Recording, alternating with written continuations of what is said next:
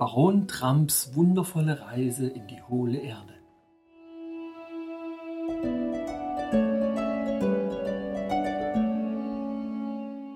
Familie Donald J. Trump Prophezeiung von vor 130 Jahren.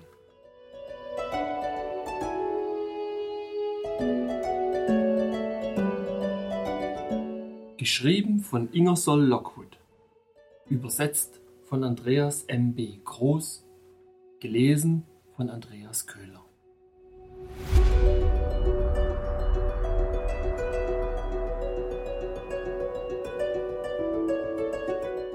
Bulger und ich werden der Königin Galaxa, der Herrin des Kristallthrons, vorgestellt. Wie sie uns empfing. Ihre Freude über Bulger, der seine wunderbare Intelligenz in vielerlei Hinsicht unter Beweis stellt. Wie die Königin ihn als Lord Bulger auszeichnet. Alles über die drei Weisen, in deren Obhut wir von Königin Galaxa gegeben werden.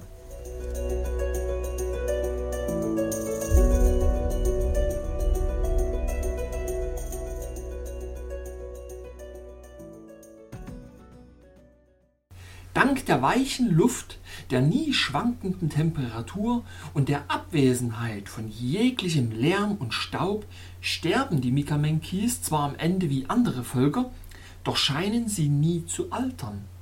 Ihre Haut bleibt weich und faltenfrei und ihre Augen so klar und hell wie der Kristall von Königin Galaxas Thron. Zum Zeitpunkt unserer Ankunft im Land des gläsernen Volkes war das Herz von Königin Galaxa schon fast am Ende. In etwa zwei Wochen würde es leise und sanft zum Stillstand kommen. Denn, wie ich Ihnen schon gesagt habe, liebe Freunde, da das Herz eines Megamenki vollkommen sichtbar ist, wenn man das blendend weiße Licht in seiner vollen Stärke durch seinen Körper leuchten lässt, war es für einen Arzt ein leichtes, einen Blick auf das Lebensorgan zu werfen und fast auf die Stunde genau zu sagen, wann es sich erschöpfen würde. Mit anderen Worten, zu Ende geht. Galaxa sah wie eine echte Königin aus, als sie sich halb auf ihren prächtigen Kristallthron lehnte. Sie war in ein langes, fließendes Seidengewand von recht königlichem Purpur gekleidet, und die Edelsteine, die ihren Hals und ihre Handgelenke umgaben, hätten die Kronjuwelen eines jeden Monarchen der Oberwelt in den Schatten gestellt. Ihr Gewand hatte sehr viel vom Schnitt und Stil der altgriechischen Tracht, und die goldenen Sandalen, die sie trug, trugen zur Ähnlichkeit bei.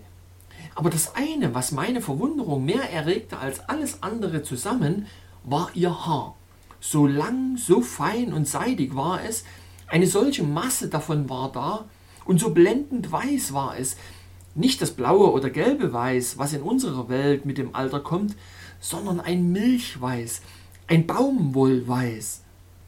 Und als wir uns näherten, begann ihr Haar zu Bulgers, aber nicht zu meinem Erstaunen, zu zittern und zu rascheln und sich zu erheben, bis es ihren ganzen Thron völlig außer Sichtweite begrub. Natürlich wusste ich, dass es, da sie auf einem gläsernen Thron saß, nur notwendig war, einen sanften Strom durch sie hindurchzuschicken, um ihren wunderbaren Haarschopf auf diese Weise aufzurichten, wie die weißen und hauchdünnen Tentakel einer gigantischen Kreatur des Meeres, halb Pflanze, halb Tier. Erhebe dich, kleiner Baron, sagte Königin Galaxa, als ich auf der untersten Stufe des Throns auf mein rechtes Knie fiel. Und sei willkommen in unserem Königreich. Während du hier verweilen darfst, wird mein Volk sich bemühen, dir alles zu zeigen, was dir wunderbar erscheinen mag, denn obwohl unsere Weisen uns oft von der oberen Welt erzählt haben, bist du doch ihr erster Bewohner, der uns besucht, und auch dein wunderbarer Begleiter ist herzlich willkommen. Kann er sprechen, kleiner Baron? Nicht ganz, Königin Galaxa, sagte ich mit tiefer Verbeugung, aber er kann mich verstehen und ich ihn. Er ist ganz harmlos, nicht wahr? fragte die Königin. Ihr könnt euch vielleicht vorstellen, wie ich mich fühlte, liebe Freunde, als ich gerade sagen wollte, vollkommen richtig, königliche Dame, als ich zu meinem Erstaunen sah, wie Bulger voranging und die Prinzessin Kristallina beschnupperte und dann zurückwich und seine Zähne zeigte als sie ihre Hand ausstreckte, um ihn zu streicheln. Ich beugte mich über ihn, tadelte ihn im Flüsterton und forderte ihn auf, vor der Königin niederzuknien. Er tat dies und grüßte sie mit drei sehr stattlichen Verbeugungen, worüber alle herzlich lachten. Ich möchte, dass er näher kommt, sagte die Königin, damit ich meine Hand auf ihn legen kann. Auf ein Zeichen von mir begann Bulger seine Vorderpfoten sorgfältig zu lecken, und nachdem er sie auf dem Teppich abgewischt hatte, sprang er die Stufen des Throns hinauf und setzte seine Vorderpfoten auf den Schoß von Königin Galaxa. Die schöne Herrscherin der Mikamenkis war entzückt über diese Demonstration von Bulgers feinen Manieren, und um sie noch mehr zu amüsieren, ließ ich Bulger viele seiner seltsamen Tricks und Kunststücke vorführen, indem ich ihm befahl, seine Gebete zu sprechen, den Tod vorzutäuschen, um seine Liebste zu weinen, bis zehn zu zählen, aufrecht zu gehen, zu lahmen und zu weinen, um zu zeigen, wie weh es tut, Kaum war er halb um den Kreis gegangen und hatte Lahmheit vorgetäuscht, als die Jungfer leuchtendes Steinchen selbst zu weinen begann und sich bückte, um Bulger zu streicheln und seinen lahmen Fuß zu küssen. Liebkosungen, die Bulger zu meiner großen Überraschung nicht lange erwiderte, und auch später, als ich ihn aufforderte, sich das Mädchen auszusuchen, das er am meisten liebte, und ihr die Hand zu küssen, sprang er geradewegs auf den leuchtenden Stein zu und verteilte nicht nur einen, sondern 20 Küsse auf ihre ausgestreckten Hände, während die Prinzessin Kristallina in Angst und Abscheu vor dem hässlichen Biest, wie sie es nannte, zurückwich. Er soll mir mein Taschentuch bringen, kleiner Baron, rief Galaxa und warf es auf den Boden. Ich tat, wie die Königin befahl, aber Bulger weigerte sich zu gehorchen. Ihr seht, Königin Galaxa, sagte ich mit einer tiefen Verbeugung, er weigert sich, das Taschentuch ohne einen Befehl eurer königlichen Hoheit zu heben. Ein feines Kompliment, das die Dame mächtig erfreute. Wie kommt es, kleiner Baron, fragte sie, dass du von edler Abstammung bist und dein Bruder, wie du ihn nennst, ein einfacher Bulger? Es kommt, königliche Dame, sagte ich ganz bescheiden, wie es oft kommt in der Welt, die ich bewohne, dass die Ehre denen zukommt, die sie am wenigsten verdienen. Nun denn, kleiner Baron, rief Galaxa fröhlich, wenn ich auch nur ein unbedeutender Herrscher im Vergleich zu dir bin, so können doch kleine Herrscher große Taten vollbringen. Sag deinem vierfüßigen Bruder, er soll vor uns knien. Auf ein Wort von mir hin warf sich Bulger auf den Stufen von Galaxas Kristallthron nieder und legte seinen Kopf zu ihren Füßen. Sie beugte sich vor, berührte ihn leicht mit ihrem goldenen Stab und rief Erhebt euch, Lord Bulger, Erhebt euch! Königin Galaxa, die auf ihrem Kristallthron sitzt, befiehlt Lord Bulger, sich zu erheben. In einem Augenblick erhob sich Bulger auf seine Hinterfüße und legte seinen Kopf in den Schoß der Königin, während der ganze Raum mit lauten Rufen erklang und jede Dame sanft mit ihren zerbrechlichen und gläsernen Händen klatschte, außer der Prinzessin Kristallina, die vorgab zu schlafen. Königin Galaxa löste nun eine Perlenkette von ihrem Hals und band sie mit ihren eigenen Händen um den von Lord Bulger. Und so hörte mein vierfüßiger Bruder auf, einfach Bulger zu sein. Dann wandte sich Königin Galaxa an ihre Stadträte und befahl ihnen, Lord Bulger und mir ein königliches Appartement zuzuweisen und gab strenge Befehle, dass jeder Mikamenki, der es wagen sollte, uns auszulachen, oder respektlose Bemerkungen über unsere dunklen Augen, unsere Haut und unser wettergegerbtes Aussehen zu machen, sofort mit der härtesten Strafe belegt werden sollte. Denn, wie die königliche Dame zu ihren Leuten sagte, ihr könntet schlimmer aussehen als sie, wenn ihr gezwungen wäret, auf der Außenseite statt auf der Innenseite der Welt zu leben, den beißenden Stürmen, der schneidenden Kälte und den Wolken des erstickenden Staubs ausgesetzt. Auf Befehl der Königin wurden drei der weisesten Mikamenkis ausgewählt, um Bulger und mich zu begleiten, sich um unsere Bedürfnisse zu kümmern, uns alles zu erklären, mit einem Wort alles in ihrer Macht Stehende zu tun, um unseren Aufenthalt im gläsernen Land so angenehm wie möglich zu gestalten. Ihre Namen, so gut ich sie übersetzen kann, waren Dr. etwas wolkig, Sir Bernstein klar und Lord Herz vom Horn. Ich sollte euch, liebe Freunde, die Bedeutung dieser Namen erklären. Denn ihr könntet geneigt sein zu denken, dass Doktor etwas wolkig Sir Bernstein Klar und Lord Herz vom Horn darauf hinweisen, dass sie mehr oder weniger verwirrt in ihrem Intellekt waren. Weit gefehlt.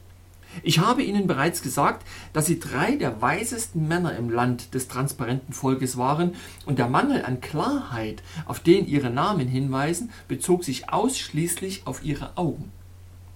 Nun, wie Sie wissen, haben die gelehrten Männer unserer Oberwelt ein anderes Aussehen als gewöhnliche Menschen. Sie haben gebückte Schultern, zottelige Augenbrauen, lange Haare, schmale Lippen, sind kurzsichtig und haben einen schlotternden Gang. Nun, der einzige Effekt, den lange Jahre tiefen Studiums auf die Mikamenkis hatten, war, dass sie ihre schönen, kristallartigen Augen mehr oder weniger ihrer Klarheit beraubt haben. Jetzt werden Sie wohl verstehen, warum diese drei gelehrten Mikamenkis so genannt wurden.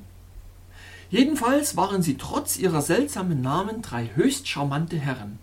Und egal, wie oft ich dieselbe Frage noch einmal stellte, sie hatten immer eine ebenso höfliche Antwort parat wie die, die sie mir zuerst gegeben hatten. Sie taten alles, was ich eventuell mit Recht von ihnen erwarten konnte. In der Tat gab es nur eine einzige Sache, die ich gerne von ihnen gewollt hätte, und das war, mich durch sie hindurchschauen zu lassen. Das vermieden sie sorgfältigst. Und wie sehr sie sich auch in ihren Beschreibungen erwärmten und wie sehr ich auch darauf bedacht war, den begehrten Blick zu erhaschen. Der unvermeidliche schwarze Fächer war immer im Weg. Natürlich empfanden nicht nur sie, sondern das ganze gläserne Volk einen Widerwillen, sich von einem völlig Fremden durchleuchten zu lassen. Und ich konnte es ihnen auch nicht verdenken. Ich verzweifelte daran, jemals die Chance zu bekommen, ein menschliches Herz zu sehen, das um sein Leben schlägt, um alles in der Welt, wie das Schwingen eines Pendels oder die Vibration einer Unruhe.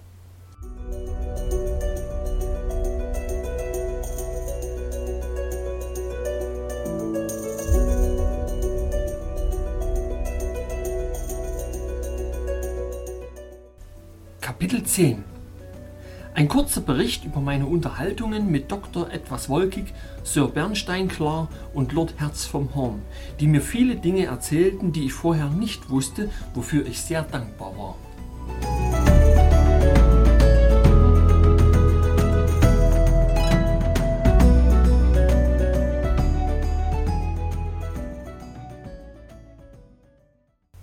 Lord Bulger und ich waren mehr als zufrieden mit unseren neuen Freunden Dr. Nebulosus, das heißt so etwas wie Dr. etwas wolkig, Sir Amber Opaque, Sir Bernstein klar und Lord Cornucore, Lord Herz vom Horn.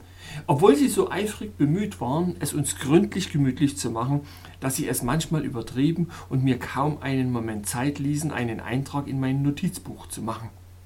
Sie waren sehr darauf bedacht, dass ich in meiner Unwissenheit nicht etwas Falsches über sie niederschrieb. Denn, sagte Sir Amber Opaque, jetzt, wo ihr den Weg in diese unsere Unterwelt gefunden habt, kleiner Baron, bin ich sicher, dass wir jedes Jahr oder so eine Reihe von Besuchern aus eurem Volk haben werden, und ich habe bereits Anweisungen gegeben, zusätzliche Betten machen zu lassen, sobald das Holz abgebaut werden kann. Dr. Nebulosus gab mir einen sehr interessanten Bericht über die verschiedenen Krankheiten, an denen die Mikamenkis leiden. Alle Krankheiten bei unserem Volk, kleiner Baron, sagte er, sind rein geistig oder emotional. Das heißt, sie betreffen den Verstand oder die Gefühle. So etwas wie körperliche Gebrechen gibt es bei uns nicht. Wein und starke Getränke sind in unserer Welt unbekannt, und die Nahrung, die wir zu uns nehmen, ist bekömmlich und leicht verdaulich. Wir sind nie der Gefahr ausgesetzt, eine staubige Atmosphäre einzuatmen, und obwohl wir ein aktives und fleißiges Volk sind, schlafen wir doch viel. Denn da unsere Gesetze den Gebrauch von Lampen oder Fackeln verbieten, außer für den Gebrauch derer, die in den dunklen Kammern arbeiten, ist es für uns nicht möglich, unsere Gesundheit zu ruinieren, indem wir die Nacht zum Tag machen. Wir gehen genau in dem Moment zu Bett, in dem der Fluss des Lichts aufhört zu fließen. Die einzige Krankheit, die mir jemals die geringsten Schwierigkeiten bereitet, ist Ibuprofrosnia. Bitte, was ist das für ein Leiden? fragte ich. Es ist eine Neigung, zu glücklich zu sein, antwortete Dr. Nebulosus ernst. Und ich bedauere sagen zu müssen, dass mehrere unserer Leute, die von diesem Leiden befallen sind, ihr Leben verkürzt haben, weil sie sich weigerten, meine Mittel einzunehmen. Es entwickelt sich gewöhnlich sehr langsam, beginnend mit einer Neigung zum Kichern, die nach einer Weile von heftigen Lachanfällen abgelöst wird. Zum Beispiel, kleiner Baron, als du unter uns kamst, wurden viele unserer Leute von einer heftigen Form der Iburiu-Frosnie befallen, und obwohl Meister Kalte Seele, der Hofdepressor, große Anstrengungen unternahm, sie einzudämmen, war er doch ziemlich machtlos dabei. Sie breitete sich mit bemerkenswerter Schnelligkeit über die Stadt aus. Ohne zu wissen, warum, begannen unsere Arbeiter bei ihrer Arbeit, unsere Kinder beim Spielen, unsere Leute in den Häusern und draußen zu lachen und gefährlich glücklich zu sein. Ich untersuchte einige der schlimmsten Fälle und stellte fest, dass bei der Geschwindigkeit, mit der sie schlugen, die Herzen der meisten von ihnen in einer einzigen Woche zusammenbrechen würden. Es war schrecklich. Ein eilig einberufener Rat wurde abgehalten und es wurde beschlossen, dich und Lord Bulger vor der Öffentlichkeit zu verbergen. Aber glücklicherweise gewann meine Geschicklichkeit die Oberhand über den Angriff. Hast du die Anzahl der zu nehmenden Pillen erhöht? fragte ich. Nein, kleiner Baron, sagte Dr. Nebulosus. Ich vergrößerte ihre Größe und überzog sie mit einem trockenen Pulver, das das Schlucken äußerst schwierig machte und auf diese Weise die Einnehmenden zwang, ihr Lachen einzustellen. Aber es gab eine Anzahl von Fällen, die so heftig waren, dass sie auf diese Weise nicht geheilt werden konnten. Diesen ordnete ich an, dass sie mit breiten Gürteln an der Taille festgeschnallt wurden und dass man ihnen den Mund mit Holzkeilen aufstieß. Wie du vielleicht verstehst, wurde ihnen das Lachen dadurch so schwer gemacht, dass sie es bald ganz aufgaben. Ach, kleiner Baron, fuhr der weise Doktor seufzend fort, das war ein trauriger Tag für das Menschengeschlecht, als es lachen lernte. Meiner Meinung nach verdanken wir diese nutzlose Erregung unserer Körper euch Menschen der Oberwelt so wie ihr dem schneidenden Wind und dem beißenden Frost ausgesetzt wart, habt ihr euch die Gewohnheit angewöhnt zu zittern, um euch warm zu halten, und nach und nach wuchs euch diese Zittergewohnheit so ans Herz, dass ihr das Zittern beibehieltet, ob euch nun kalt war oder nicht. Nur nanntet ihr es mit einem anderen Namen. Nun, meine Kenntnis des menschlichen Körpers lehrt mich, dass dieses Zittern des Fleisches eine sehr weise Vorschrift der Natur ist, um das Blut in Bewegung zu halten und auf diese Weise den menschlichen Körper vor dem Verderben durch Kälte zu bewahren. Aber warum sollten wir zittern, wenn wir glücklich sind, kleiner Baron? Der Gedanke ist das ganze Vergnügen, und doch beginnen wir gerade in dem Augenblick, wo wir unseren Körper in möglichst vollkommener Ruhe halten sollten, dieses lächerliche Zittern. Zittern wir, wenn wir die Schönheiten des Flusses des Lichts betrachten? Oder süße Musik hören? Oder das liebevolle Antlitz unserer gnädigen Königin Galaxa erblicken? Aber schlimmer als alles, kleiner Baron, dieses sinnlose Zittern und Beben, das wir Lachen nennen, entleert im Gegensatz zu guten, tiefen, langgezogenen, gesunden Seufzern die Lungen, ohne sie wieder zu füllen und so sehen wir oft, wie diese Kicherer und Lacher in Ohnmachtsanfällen umfallen, völlig erstickt durch ihre eigene wilde und unvernünftige Handlung. Ich habe immer behauptet, kleiner Baron, dass wir allein von allen Tieren die Gewohnheit des Lachens haben, und ich freue mich jetzt, meine Meinung durch meine Bekanntschaft mit dem weisen und würdigen Lord Bulger bestätigt zu sehen. Beobachten Sie ihn. Er weiß genauso gut wie wir, was es heißt, sich zu freuen, sich zu amüsieren, sich zu vergnügen, aber er hält es nicht für nötig, auf Anfälle von Zittern und Schaudern zurückzugreifen. Durch das aufgehellte Auge, das wahre Fenster der Seele, kann ich sehen, wie glücklich er ist. Ich kann seine Freude messen, Ich kann seine Zufriedenheit zur Kenntnis nehmen. Ich war erfreut über diese gelehrte Rede des sanften Doktors Nebulosus und machte mir Notizen, damit die Punkte seiner Argumentation nicht meinem Gedächtnis entgingen. Umso erfreuter war ich darüber, dass er bewies, dass mein treuer Bulger von der Natur so weise konstruiert und reguliert war. Ich erkundigte mich besonders bei meinen Freunden Sir Amber O'Pake und Lord Cornucore, ob Königin Galaxa jemals irgendwelche Schwierigkeiten bei der Regierung ihres Volkes gehabt habe. Überhaupt keine, war die Antwort. In vielen langen Jahren war es nur bei ein oder zwei Gelegenheiten notwendig, einen Mikamenki vor den Magistrat zu laden und sein Herz unter starkem Licht zu untersuchen. Die einzige Strafe, die unsere Gesetze zulassen, ist eine kürzere oder längere Gefangenschaft in einer der dunklen Kammern. Die härteste Strafe, die je von einem unserer Richter verhängt wurde, war zwölf Stunden lang. Aber in aller Ehrlichkeit müssen wir zugeben, kleiner Baron, dass Falschheit und Täuschung bei uns unbekannt sind. Aus dem einfachen Grund, dass es für einen Mikamenki unmöglich ist, einen Bruder zu täuschen, ohne auf frischer Tat ertappt zu werden, da er durchsichtig ist. Warum also den Versuch machen? In dem Augenblick, in dem einer von uns anfängt, das eine zu sagen, während er etwas anderes denkt, trüben sich seine Augen und verraten ihn, so wie sich das kristallklare Wetterglas beim Herannahen eines Gewitters in der oberen Welt trübt. Aber das, kleiner Baron, gilt natürlich nur für unsere Gedanken. Unsere Gesetze erlauben uns, unsere Gefühle durch den Gebrauch des schwarzen Fächers zu verbergen. Niemand darf in das Herz eines anderen sehen, es sei denn, der Besitzer will es. Es ist ein schweres Vergehen, wenn ein Mikamenki einen anderen ohne dessen Erlaubnis durchschaut. Aber, wie du leicht verstehen wirst, ist es, da wir von Natur aus durchsichtig sind, völlig unmöglich, dass sich eine Ehe als unglücklich erweist.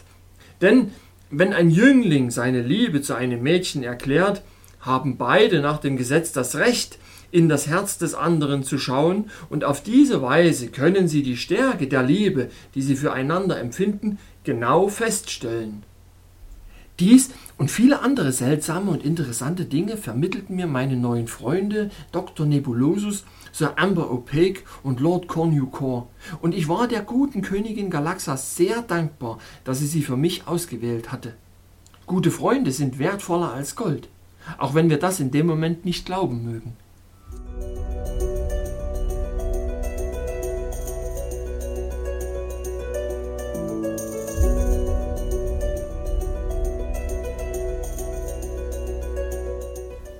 Kapitel 11 Angenehme Tage bei den Migamenkis und wunderbare Dinge, die wir gesehen haben.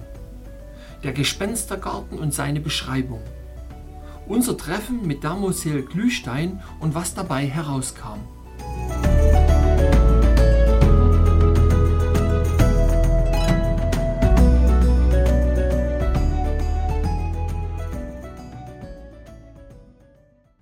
Von nun an fühlten Lord Bulger und ich uns bei den Mikamenkis wie zu Hause. Eine der königlichen Barken wurde uns zur Verfügung gestellt, und als wir es leid waren, herumzulaufen und die Wunder dieser schönen Stadt der unterirdischen Welt zu bestaunen, stiegen wir in unsere Barke und wurden auf dem glasklaren Fluss hin und her gerudert. Und wenn ich es nicht selbst gesehen hätte, hätte ich nie geglaubt, dass man irgendeinem Schalentier jemals beibringen könnte, so zuvorkommen zu sein, dass es an die Oberfläche schwimmt und uns eine seiner riesigen Krallen zum Essen anbietet, die es uns höflich in die Hand fallen lässt, sobald wir es in die Hand nehmen. An einem der Flussufer bemerkte ich eine lange Reihe von hölzernen Fächern, die sehr wie die Behälter eines Lebensmittelhändlers aussahen. Aber Sie können sich vorstellen, wie amüsiert Bulgo und ich waren, als wir uns dieser langen Reihe von kleinen Häusern näherten und feststellten, dass es sich um Schildkrötennester handelte. Und dass eine ganze Reihe der Schildkröten bequem in ihren Nestern saß und damit beschäftigt war, ihre Eier zu legen. Die, das kann ich Ihnen versichern, die leckersten Leckerbissen waren, die ich je gekostet habe. Ich glaube, ich habe Sie darüber informiert, dass der Fluss, der durch das gläserne Land fließt, von köstlichen Fischen wimmelt, wobei der Karpfen und die Seezunge besonders delikat im Geschmack sind. Und da ich wusste, was für ein zartes Volk die Mikamenkis sind, war ich nicht wenig verwundert darüber, wie sie jemals den Mut aufbringen konnten, einen Speer in einen dieser Fische zu treiben. Die Fische waren so zahm und verspielt wie ein Haufen Kätzchen oder Welpen und folgten unserem Kahn auf Schritt und Tritt, schnappten sich das Futter, das wir ihnen zuwarfen, und sprangen in die Luft, wo sie wie poliertes Silber glitzerten, wenn das weiße Licht auf ihren Schuppen schillerte. Aber das Rätsel wurde eines Tages gelöst, als ich einen der Fischer dabei beobachtete, wie er eine ganze Reihe von Fischen in eine Art Gehege lockte, das mit einem Drahtgeflecht vom Fluss abgetrennt war. Kaum hatte er die Tore geschlossen, sah ich zu meinem Erstaunen, wie die Fische einer nach dem anderen an die Oberfläche kamen und mausetot auf der Wasseroberfläche herumtrieben. Das, kleiner Baron, erklärte der Verantwortliche, ist die Todeskammer. Versteckt auf dem Grund dieses dunklen Beckens liegen mehrere elektrische Aale von großer Größe und Kraft.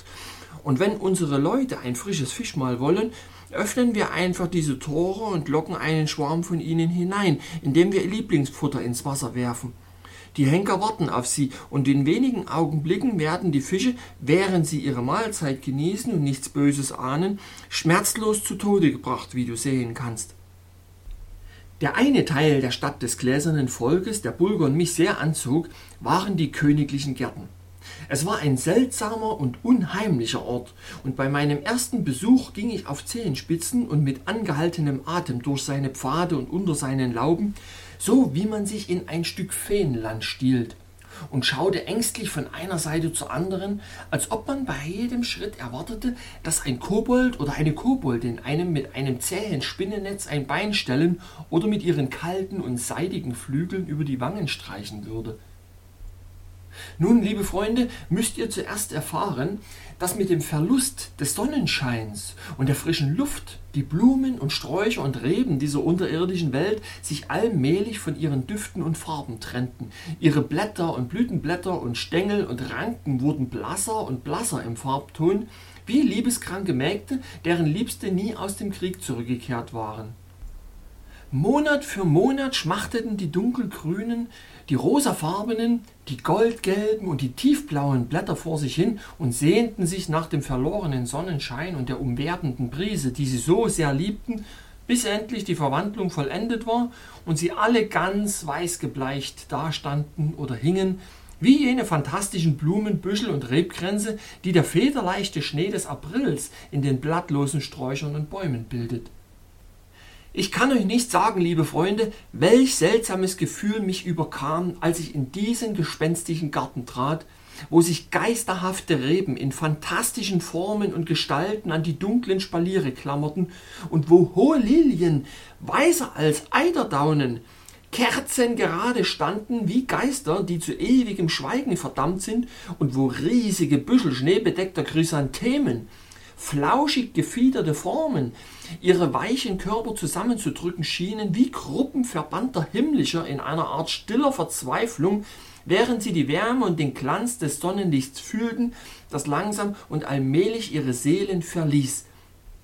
Wo tiefer unten große Rosen mit schneeweißen Blütenblättern, weißer als Muscheln, regungslos hingen und sich mit eifriger Anstrengung öffneten, als lauschten sie auf ein Signal, das den Bann, der auf sie gelegt war, auflösen und ihnen den Sonnenschein und damit ihre Farbe und ihren Duft zurückgeben würde.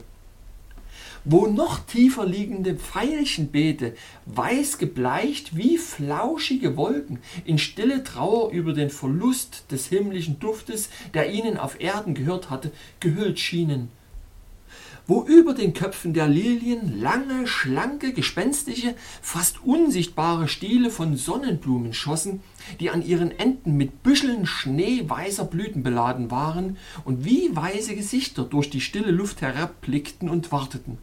Warteten auf den Sonnenschein, der nie kam, und noch höher, überall und über diesen gespenstischen Blumen, die sich verschlangen und einwickelten und in Grenzen und Girlanden herabfielen, krochen und liefen wie lange Reihen fliehender Gespenster, geisterhafte Ranken mit Geisterblüten, gebogen und gedreht und gewickelt und gerollt in tausend seltsame und fantastische Formen und Gestalten, die das weiße Licht mit seinen dunklen Schatten lebendig und halb menschlich machte, so dass es nur der Bewegung und der Stimme bedurfte, um diesen Garten von traurigen Gestalten bevölkert erscheinen zu lassen, die wegen seltsamer Missetaten die sie auf Erden begangen hatten, in diese unterirdischen Kammern verbannt und dazu verdammt waren, 10.000 Jahre zu warten, bis ihnen das Sonnenlicht und ihre Farbe und ihr Duft wiedergegeben werden sollten. Als ich eines Tages durch die königlichen Gärten schlenderte, stieß Bulger plötzlich einen leisen Schrei aus und sprang vorwärts, als ob seine Augen auf die vertraute Gestalt eines lieben Freundes gefallen wären. Als ich auf ihn zukam, kauerte er neben Damosel Glühstein, die, auf einer der Gartenbänke sitzend, mit einer ihrer weichen Hände, mit ihrer filigranen Haut Bulgers Kopf und Ohren streichelte, während die andere ihren schwarzen Fächer fest an ihren Busen gedrückt hielt. Sie blickte mit ihren kristallenen Augen zu mir auf und lächelte schwach, als ich mich ihr näherte. Du siehst, kleiner Baron, murmelte sie, Lord Bulger und ich haben uns nicht vergessen. Seit unserer Vorstellung bei Hofe war ich in meinen Gedanken auf der Suche nach einem Grund für Bulgers plötzliche Zuneigung zu Damosel Glühstein gewesen, hatte aber keinen gefunden. Ich war umso verblüffter, als sie nur die Hofdame war, während die schöne Prinzessin Kristallina auf den Stufen des Throns saß. Aber ich sagte nichts außer zu erwidern, dass ich sehr erfreut war, sie zu sehen und hinzuzufügen, dass, wo Bulgers Liebe hinging, die meine sicher folgen würde. Oh, kleiner Baron, wenn ich das nur glauben könnte, seufzte die schöne Damoiselle. Das darfst du, sagte ich, das darfst du wirklich. Dann, wenn ich darf, kleiner Baron, erwiderte sie, will ich. Und bitte, komm und setz dich hier neben mich. Nur bis ich es dir sage, schau nicht durch mich hindurch. Versprichst du das? Ich verspreche es, schönes Fräulein, war meine Antwort. Und ihr, Lord Bulger, legt euch zu meinen Füßen, fuhr sie fort, und haltet eure klugen Augen auf mich gerichtet und eure scharfen Ohren weit offen. Kleiner Baron, wenn sowohl deine als auch unsere Welt mit trauernden Herzen gefüllt wären, so wäre das meine das schwerste von allen. Höre, oh höre die traurige, traurige Geschichte von der kummervollen Magd mit dem Fleck in ihrem Herzen. Und wenn du alles weißt, gib mir von deiner Weisheit.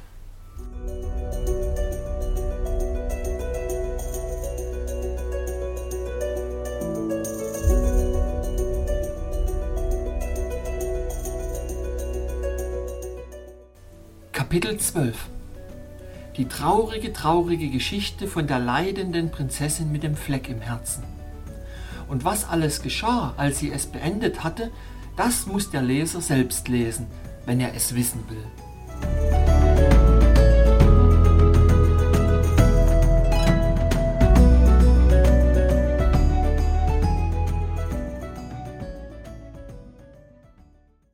Kleiner Baron, und lieber Lord Bulger, begann die kristalläugige Damozel, nachdem sie ihre Seele durch drei lange und tiefe, tiefe Seufzer von ihrer Last des Jammers befreit hatte, so wisse denn, dass ich nicht die Damozel Glühstein bin, sondern keine andere als die königliche Prinzessin Kristallina selbst, dass sie, deren Haar ich kämme, das meine kämmen sollte, dass sie, der ich zehn lange Jahre gedient habe, mir gedient haben sollte. Und zu denken, o oh Prinzessin, brach ich freudig hervor, dass mein geliebter Bulger der Erste war, der entdeckte, dass sie, die auf den Stufen des Kristallthrons saß, kein Anrecht auf den Sitz hatte. Zu denken, dass sein feiner Intellekt der Erste war, der das Unrecht, das dir angetan wurde, aufspürte. Sein scharfes Auge das Erste, das dem Brunnen der Wahrheit auf den Grund ging. Aber, schöne Prinzessin, ich platze vor Ungeduld, um zu wissen, wie du selbst jemals das Unrecht, das dir angetan wurde, entdeckt hast. Das sollst du bald erfahren, kleiner Baron, antwortete Kristallina. Und damit du alles weißt, was ich weiß, will ich ganz am Anfang beginnen. An dem Tag, an dem ich geboren wurde, herrschte große Freude im Lande der Mekamenkis, und das Volk versammelte sich vor dem königlichen Palast und lachte und weinte abwechselnd, so glücklich waren sie über den Gedanken, dass sie von einer anderen Prinzessin regiert werden sollten, nachdem das Herz der Königin Galaxa versagt hatte. Denn vor vielen Jahren hatte ein schlechter König sie sehr unglücklich gemacht, und sie hatten gehofft und gebetet, dass kein weiterer solcher kommen würde, um über sie zu herrschen. Und schon bald begann der eine zu erzählen, wie er sich die kleine Prinzessin vorstellte.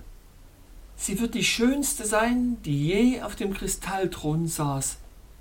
Ihre Hände und Füße werden wie Korallenperlen sein, ihr Haar weißer als der Schaum des Flusses, und aus ihren schönen Augen wird der Glanz ihrer reinen Seele hervorbrechen, und ihr Herz Oh, ihr Herz wird wie ein kleiner Klumpen gefrorenen Wassers sein. So klar und durchsichtig wird es sein, wie ein Stück reinsten Kristalls, hell und makellos wie ein Diamant aus dem Urquell des Wassers. Und darum soll sie die Prinzessin Kristallina oder das Mädchen mit dem kristallenen Herzen heißen. Und die Königin Galaxa erhörte den Ruf ihres Volkes und ließ ausrichten, dass ich die Prinzessin Kristallina sein sollte, wie sie es wünschten. Aber ach, dass ich das noch erleben würde. Nach ein paar Tagen kam die Amme zu meiner königlichen Mutter, rang die Hände und vergoß eine Flut von Tränen.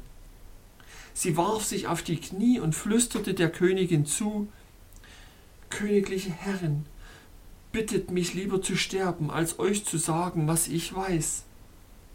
Als man ihr befahl zu sprechen, teilte die Amme der Königin Galaxa mit, dass sie mich an diesem Tag zum ersten Mal gegen das Licht gehalten und entdeckt hatte, dass sich in meinem Herzen ein Fleck befand.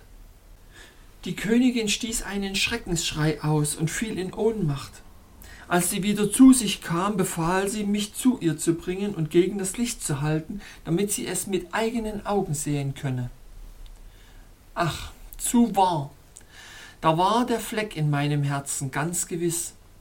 Ich war des süßen Namens nicht würdig, den ihr liebendes Volk mir gegeben hatte. Sie würden sich mit Schrecken von mir abwenden. Sie würden niemals zustimmen, mich zu ihrer Königin zu haben, wenn die Wahrheit bekannt werden sollte. Sie würden sich nicht von den Gebeten einer Mutter bewegen lassen.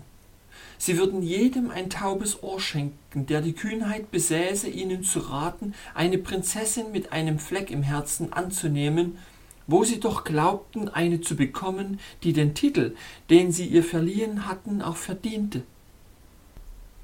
Königin Galaxa wusste, dass sofort etwas getan werden musste, dass es Zeit und Mühe kosten würde, mit dem enttäuschten Volk zu reden, und so machte sie sich an die Arbeit, um einen Ausweg aus der Not zu finden.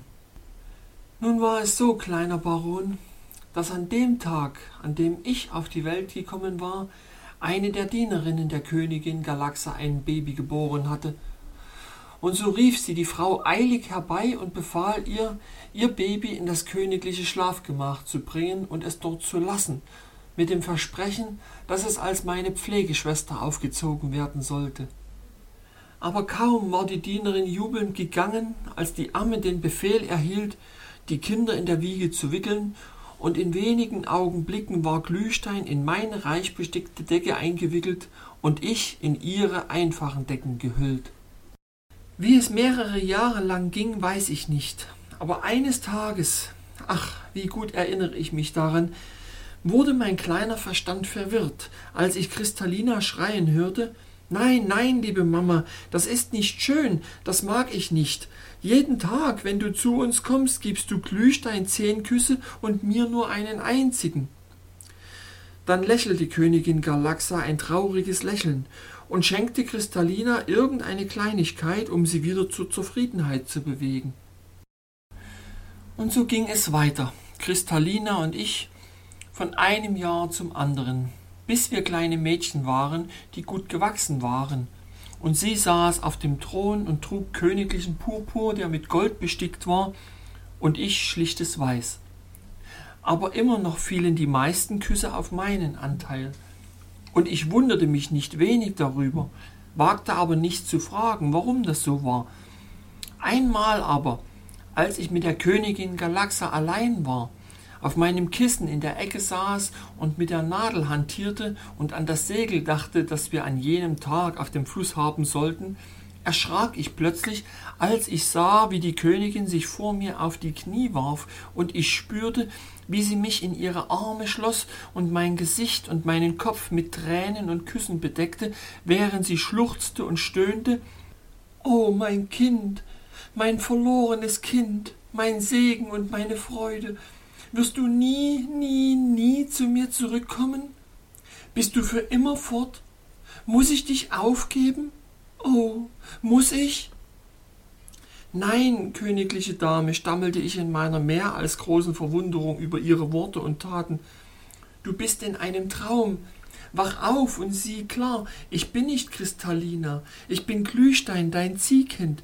Ich will mich beeilen und dir meine königliche Schwester bringen aber sie wollte mich nicht loslassen und überschüttete mich mit weiteren Küssen, bis ich fast erstickt war. So fest hielt sie mich an ihren Busen gedrückt, während ihre langen, dicken Locken wie ein gewebter Mantel um und über mich fielen. Und dann erzählte sie mir alles, was ich dir erzählt habe, kleiner Baron, und beauftragte mich, es nie einer Seele im gläsernen Lande mitzuteilen und ich gab ihr ein feierliches Versprechen, dass ich es nie tun würde. Und du hast dein Wort gehalten, wie eine wahre Prinzessin, die du bist, sagte ich fröhlich, denn ich bin nicht von deiner Welt, schöne Kristallina.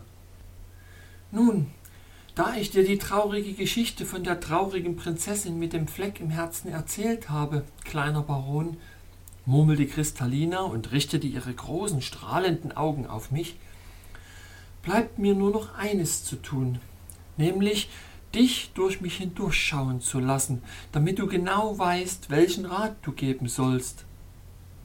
Und indem sie das sagte, erhob sich die schöne Prinzessin von ihrem Sitz, und nachdem sie sich vor mich gestellt hatte, wobei eine Flut von weißem Licht voll auf ihren Rücken fiel, senkte sie ihren schwarzen Fächer und forderte mich auf, das schwere Herz, das sie all die Jahre mit sich herumgetragen hatte, zu betrachten und ihr genau zu sagen, wie groß der Fleck war und wo er lag und welche Farbe er hatte. Ich war überglücklich, endlich Gelegenheit zu bekommen, durch eines der Megamenkis zu schauen. Und mein eigenes Herz hüpfte vor Befriedigung, als ich dieses geheimnisvolle kleine Ding, ja, eher ein winziges Wesen betrachtete, das in ihrer Brust lebte, atmete und klopfte, mal langsam und gemessen, wenn sie in Gedanken über ihr trauriges Schicksal versunken war, mal schneller und schneller schlagend, wenn die Hoffnung in ihr aufkeimte, dass ich sie vielleicht so weise beraten könnte, dass all ihrem Kummer ein Ende gesetzt würde. Nun, weiser kleiner Baron, murmelte sie ängstlich, was siehst du? Ist es sehr groß? In welchem Teil ist es? Ist es schwarz wie die Nacht oder von einer weniger tödlichen Farbe? Nur Mut, schöne Prinzessin, sagte ich. Es ist sehr klein und liegt gleich unter dem Bogen auf der linken Seite. Es ist auch nicht schwarz, sondern eher rötlich, als ob ein einziger Blutstropfen aus den Adern deiner weit entfernten Vorfahren diese tausende von Jahren überlebt hätte und dort verhärtet wäre, um zu erzählen, woher dein Volk kam. Die Prinzessin weinte Tränen der Freude, als sie diese tröstlichen Worte hörte. Wenn es schwarz gewesen wäre, flüsterte sie, hätte ich mich in dieses Veilchenbett gelegt und wäre nie mehr aufgestanden, bis mein Volk gekommen wäre, um mich in der stillen Grabkammer zu Grabe zu tragen, unbesucht vom Fluss des Lichts. Bei diesem traurigen Ausbruch wimmerte Bulger jämmerlich und leckte der Prinzessin die Hände, während er mit seinen dunklen, vor Mitleid strahlenden Augen zu ihr aufblickte. Diese Trostbotschaft erheiterte sie sehr, und sie rührte auch mich durch ihre Herzlichkeit. Höre, holde Prinzessin, sagte ich ernsthaft, ich weiß, die Aufgabe ist nicht leicht, aber ich hoffe das Beste. Ich wünschte, wir hätten mehr Zeit, aber wie du weißt, wird das Herz der Königin Galaxa bald erschöpft sein. Deshalb müssen wir ebenso schnell wie klug handeln. Aber zuerst muss ich mit der Königin sprechen und ihre Zustimmung einholen, in dieser Angelegenheit für dich zu handeln. Das, so fürchte ich, wird sie niemals gewähren, stöhnte Kristallina. Wie auch immer, du bist so viel weiser als ich. Tu, was dir am besten erscheint. Das nächste, was zu tun ist, schöne Prinzessin, fügte ich feierlich hinzu, ist, dein Herz kühn und furchtlos deinem Volk zu zeigen. Nein, kleiner Baron, rief sie aus und erhob sich. Das darf nicht sein. Das darf nicht sein. Denn wisst, dass unser Gesetz es selbst zum Verrat macht, wenn einer aus unserem Volke eine Person von königlichem Blut durchschaut. Oh nein, oh nein, kleiner Baron, das darf niemals sein. Bleib, süße Prinzessin, drängte ich in sanftestem Ton, nicht so schnell. Du weißt nicht, was ich meine, wenn du dein Herz kühn deinem Volk zeigst. Fürchte dich nicht. Ich werde das Gesetz des Landes nicht brechen, und doch sollen sie auf den Fleck in deinem Herzen schauen und sehen, wie klein er ist, und hören, was ich darüber zu sagen habe. Und du sollst nicht einmal für sie sichtbar sein. Oh, kleiner Baron, murmelte Kristallina, wenn das nur sein kann. Ich fühle, sie werden mir verzeihen, Du bist so weise und deine Worte tragen eine so starke Hoffnung in mein armes, schweres Herz, dass ich fast. Nein, schöne Prinzessin, unterbrach ich. Hoffe das Beste, nicht mehr. Ich bin nicht weise genug, um die Zukunft zu lesen. Und nach dem, was ich von deinem Volk weiß, scheint es sich nur wenig von dem meinen zu unterscheiden. Vielleicht gelingt es mir, sie auf meine Ansichten einzuschwören und sie rufen zu lassen, es lebe die Prinzessin Kristallina. Aber ich kann dir nur versprechen, mein Bestes zu tun. Begib dich nun in den Palast und verschmähe es nicht, noch einen Tag lang den goldenen Kamm zu nehmen und in aller Bescheidenheit den Damozelschen Glühstein zu spielen.